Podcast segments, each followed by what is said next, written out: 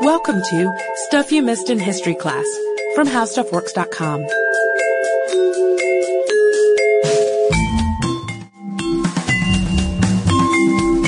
Hello and welcome to the podcast. I'm Deblina Chakraborty. And I'm Sarah Dowdy.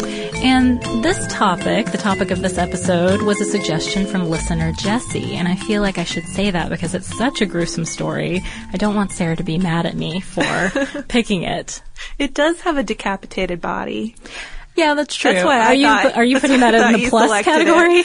no, that's not why I se- selected it. I selected it because it was a listener's suggestion, and it is an interesting story. It's a fascinating mystery, and you know how we love those.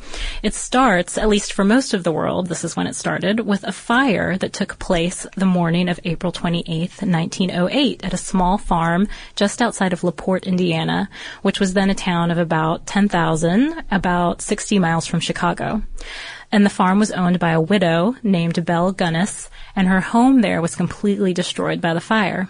But it was after the fire that the real mystery started. So four charred bodies were found in the cellar, and three appeared to be the bodies of Gunness's children, Myrtle Sorensen, Lucy Sorensen, and Philip Gunness, who were 11, 9, and 5 years old, respectively.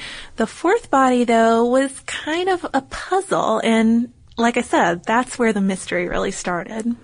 Yeah, at first people assumed that the body was Gunness's. Makes sense, right? It's a woman's body and Gunness lived there, so you imagine that she would be there with her kids. But there were a couple of problems. Right off the bat, people thought that the body seemed a little too small to be Belle. She was a woman of some stature, let's say. She was about 5'8 and approximately 230 pounds, and this body appeared to belong to someone who was much shorter and lighter. It was also missing a head, making it even harder to confirm the identity. I should correct my earlier statement. This is why I thought you might have selected it. Because of the head? I know you like missing heads, but Only with the Ned Kelly thing. Sarah. okay, okay. Well, in Henry IV too. Oh, whoops. Okay, never mind. But what really made people suspicious about this this find was the arrival of a man named Asley Helgelien, who came on the scene looking for his brother Andrew. And he said that Andrew had been corresponding with Belle and insisted that the police search the property and look for this missing brother. What they found though was really disturbing. Andrew's dismembered body, plus the body of a lot of other people. So, listener Jesse commented on what a media storm the story would have created if it had happened today, but it actually started a bit of a media frenzy back then, too. As more bodies were dug up and it became more and more clear that Belle had been a ruthless killer, newspapers gave her catchy nicknames like the Mistress of Murder Hill and Lady Bluebeard. But who was Belle Gunness, really? And why and how did she kill all of these people? And another question which is probably one of the main questions that people want to know now.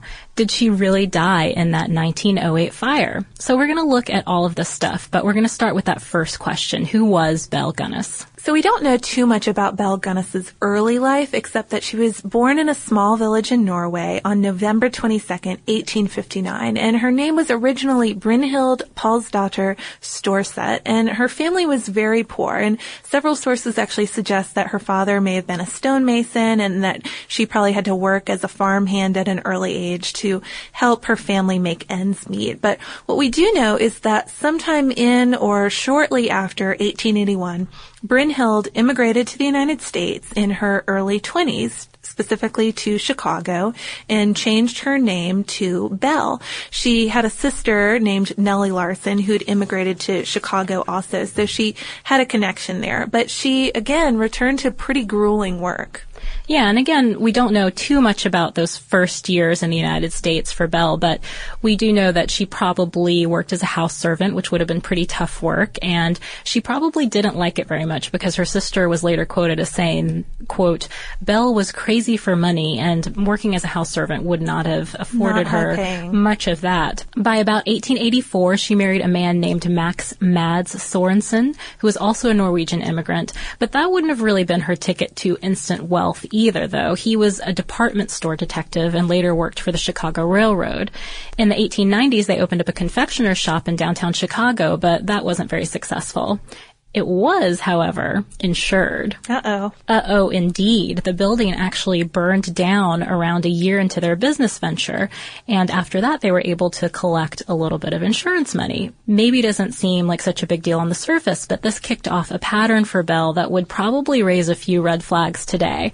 In 1898, the Sorensens' house also burned down, and they collected insurance money for that.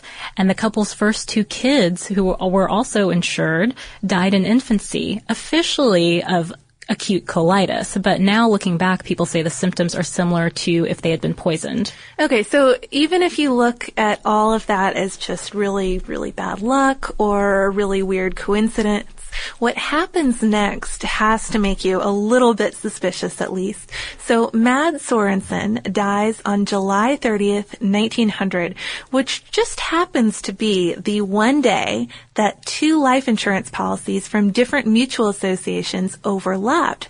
Officially, the cause of death was heart failure, but his symptoms actually indicated strychnine poisoning, and the insurance payout because of those two policies was pretty huge, $8,500, and that was quite a large sum for the time, and it said that Belle tried to go collect it just a day after the funeral, so she was certainly not um, playing the part of the grieving widow. It was probably suspicious, but there wasn't an autopsy, so Belle got the insurance money and, and went on her way. She did. She used the money actually to buy the farm on the outskirts of LaPorte. And she moved there with three kids, Jenny, Myrtle, and Lucy. And just an aside here about the kids, it's generally accepted that Jenny, whose full name was probably Jenny Olson, was a foster child. But some say that none of Belle's children were her own. According to an article by Ted Hartzell in American History, Belle's sister Nellie Larson once said that Belle never had any children of her own though she would at times have as many as 12 children in her care. So just an interesting thing to think about as yeah. we go on. I mean, maybe there was some money associated with fostering children. You know, maybe you got some money from the government for that or something. Um, you know, it's something that people don't focus on the most when they're talking about Belle Gunness, but it's something that stuck out to me definitely in her story. It's unusual. So in 1902, Belle married again, and her second husband this time was a widower and a butcher by trade named Peter Gunness, who was also a native of Norway. And Peter Gunness came to the marriage with two kids already. One was an infant named Jenny, and she mysteriously died just a week after the wedding when she was home alone with Belle. And the other was a five-year-old girl, and after that incident with the baby, she was removed from her father and Belle's care and taken away by her uncle to Wisconsin.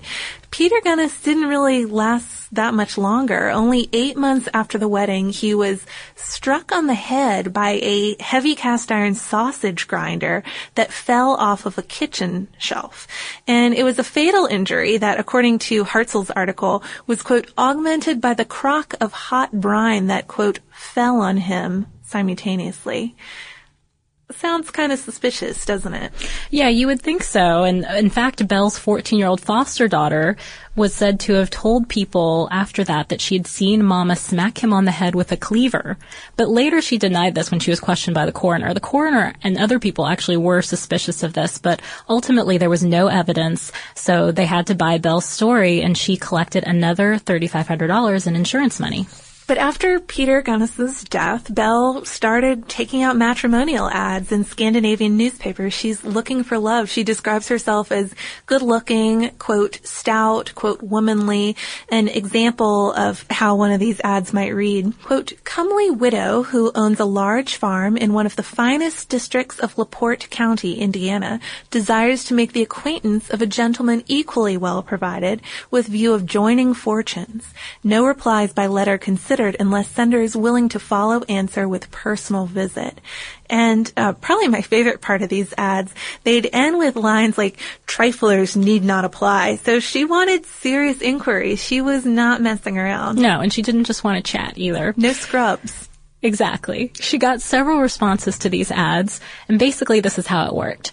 She started exchanging letters with a guy, and they would get to know each other. She'd tell him how great her setup at the farm was, tell him, you know, express some sort of affection or something, tell him that she loved him, even make veiled sexual overtures. But at the same time, she made it clear that she expected these guys to bring something to the relationship, namely cash.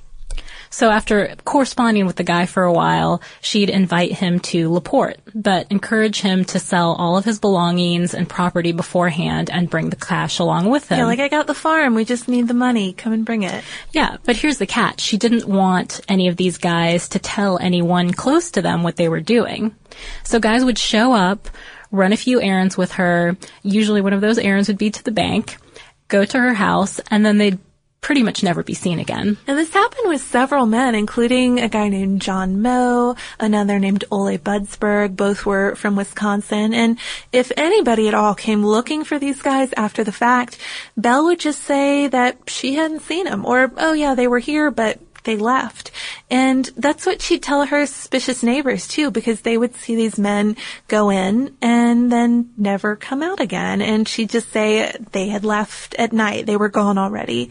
And in 1906, something happened that really people couldn't ignore quite as much. Belle's foster daughter, Jenny, disappeared. But Belle had an excuse there too. She told people that Jenny had gone off to college in California, making something of herself, it seemed. Yeah, and it seemed the daughter being missing was barely a hiccup for her. She just kept up the letter writing and Belle's mailman even said that she wrote around 10 letters a day and got about the same number back in the mail. And on days that she didn't get any letters, she would be kind of upset, kind of cranky. So this all went smoothly for her, relatively so, until she struck up a correspondence with South Dakota farmer Andrew Helgelien. Presumably she used the same strategy on him that she did with others. His brother later found some of their letters and several of these have actually been preserved. So people have translated them. They were written in Norwegian and, and saw the kind of methods that she used in talking in to them. Exactly. So throughout the letters, Belle would constantly remind him about bringing the money to LaPorte and give him all kinds of advice about how to bring it to. She would say, you know, tell him the denomination of the bills to bring and tell him to sew it inside his underwear and that he, again, that he shouldn't tell anybody about it and just kept sort of repeating these things throughout. And Katherine Ramsland, who is a forensic psychologist who's written about the Gunness case, says Belle's technique of regularly harping on the money thing is actually a technique called seeding that's used in hypnosis. So she would try to implant this idea of bringing her money into his unconscious mind with constant repetition. It seems a little suspicious, but I mean, I guess they, they were distracted almost by the sentiments that were also in her letter because she would appeal to the needs of the the immigrant man too. He was probably lonely and homesick in South Dakota and her talk of Norway probably comforted him. They weren't they weren't all just about the money. So yeah, they could relate. They could relate to each other. It seemed like a promising relationship. So after a year and a half of writing these letters back and forth, Andrew came to LaPorte in early 1908 and then vanished, just like all of the other guys. But what Belle wasn't banking on was his brother, Osley, who knew where Andrew had gone. So Andrew must have broken one of those rules of Belle's. Yeah, Don't tell anyone. Yeah, he, he broke that rule. I think he didn't actually follow instructions either as far as selling his farm and, you know, sewing the bills in his underwear and all those things. He did have a lot of money sent to the bank in LaPorte, but he didn't necessarily follow all the rules. But Osley was concerned and he started writing to Belle. He really thought that his his brother was going to return in a week or so. And so when he didn't, he, he reached out and he didn't believe Belle's explanations that Andrew had simply gone away. Around the same time, Belle had some other trouble. She fired her hired hand, Ray Lamphere, and he was said to be in love with her. He was probably jealous of all the guys coming around, who knows, but he started making public scenes after he was let go, and Belle tried to take legal action against him and have him declared insane. So maybe it was a combination of pressure from this as well as some increasing questions from these relatives of the men who she'd written to, as well as questions from her neighbors. But on April 27th, 1908, Belle kept her kids home from school and she went into town and saw her lawyer and uh, wrote her will and she was also seen buying a lot of kerosene. So went into town and did some did some errands. Of course, from the intro, we know what happened next. Her house burned down, the bodies were found, and ultimately they found between 12 and 14 bodies, including the body of the foster daughter Jenny, who hadn't gone off to college, and a couple of other unidentified children. And there were several theories as to what happened with the fire. Immediately after, a lot of people thought that Belle had committed suicide because she was afraid that all of her crimes were about to come to light, that they had been discovered. Lamphere, however, was the one that the police immediately arrested. Belle had told her lawyer the day before that she was afraid of him and he was charged with four counts of murder and with arson. So it seemed initially that, that maybe he was to blame. It was found later, though, that the four people in the cellar had died by means other than the fire. They had probably been poisoned by strychnine. They found traces of strychnine in their bodies, actually, but the bodies had been mishandled so that they couldn't prove it. So at Lamphere's trial in May 1908, he was only convicted of arson. He died less than two years later in prison, and on his deathbed, he confessed to setting the house on fire and to helping Belle escape. He said the headless body belonged to a woman from Chicago whom Belle had just hired as a housekeeper. She killed the housekeeper and the three children and planted the bodies to make it look like an accident. He also admitted to helping Belle bury the other victims, although he said that he wasn't involved in actually murdering them. But he did describe how Belle did murder her victims. It turns out that she poisoned a lot of them. Some of them she left their bodies intact. Some of them she butchered. Some of the bodies she actually dropped into a vat of hot water and then covered with quicklime, which is a substance that kind of burns like acid. So I'm assuming she did this to disguise the bodies. So who knows how many of these details are actually accurate, but this is probably the closest scenario to most to what most people think happened as far as Belle what happened to Belle after the fire. Though nobody knows for certain what happened to her after that or to her money. Historians estimate that she may have extorted up to $90,000 from her suitors, but the day after the fire there was only 700 in her Laporte bank account. So we mentioned in the beginning that Belle's story did get a lot of attention at the time, and since then she's become sort of a spooky local legend in that part of Indiana. Neighbors, for instance, claim to have seen her in the weeks after the fire, and there have been numerous Belle sightings since then. But the most notable one happened in Los Angeles in 1931, so a considerable amount of time after after her disappearance. A woman named Esther Carlson was accused of poisoning a man she worked for named August Lindstrom for $2,000 that he'd put in a joint bank account. And Carlson died before this went to trial, but a couple people familiar with Belle, they were LaPorte residents who were in Los Angeles at the time, claimed a newspaper photo of Carlson matched that of Belle. And others also confirmed the connection, but there wasn't any definitive proof that this was the same woman still up to her old murdering ways all the way in LA. Yeah, so I mean the question is still out there. Did she die in the fire or not? It's really tough to say. I mean people have wondered about this for years. Authorities eventually found a dental bridge with one tooth in it in the ruins of the fire that a dentist positively identified as Belle's, but historians were hardly convinced well, by this. And how convenient. I mean, if you were going to fake your death in a fire, leave behind your dental bridge. Yeah, another point that I found in some of my research was, okay, Belle Gunness is obviously a psychopath. She's killed all of these people. So is she really going to care to pull out one tooth yeah. to leave in this dental bridge? Probably not. Probably. when you look at it that way. People have not let this go though. In 2007, late 2007, Suzanne McKay, a great granddaughter of Belle Gunness' sister and one of the last living relatives of the infamous ser- serial killer, gave a team of U.S. researchers permission to exhume the headless body that was found in the cellar of the torched farmhouse. And they were going to compare the DNA from the remains there to saliva samples from Belle's sealed letters. So as far as we know, the tests were inconclusive with that. And I think that they got a sample from a DNA sample from the family member also. And we're trying to test that as well. And I looked for more recent updates on that and I couldn't find anything more recent in the last couple of years. So I don't know for sure if they were able to find a match or not. I think what they're really looking for is to find the opposite of that, is to find that there's not a match because most people believe that it was Belle's not missing. her, that yeah. Belle's missing, and then, you know, the mystery will still stand. Where did, Where she, go? she go? What, what did, did, she, do? do? Oh, yeah. yeah, boy, jinx, Deblina. Yeah. Although I don't want to jinx you because we still have a few things left to say.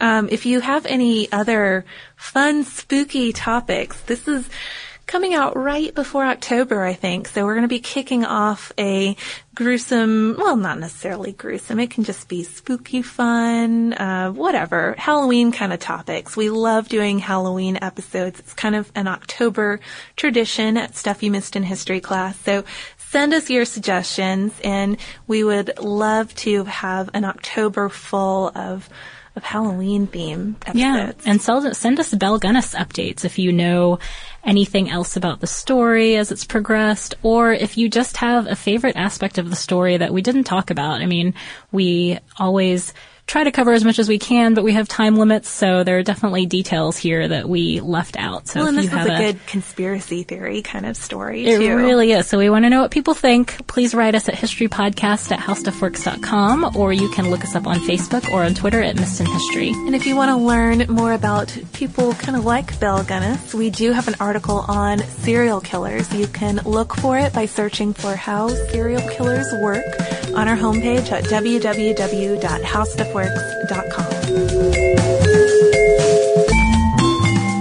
For more on this and thousands of other topics, visit howstuffworks.com.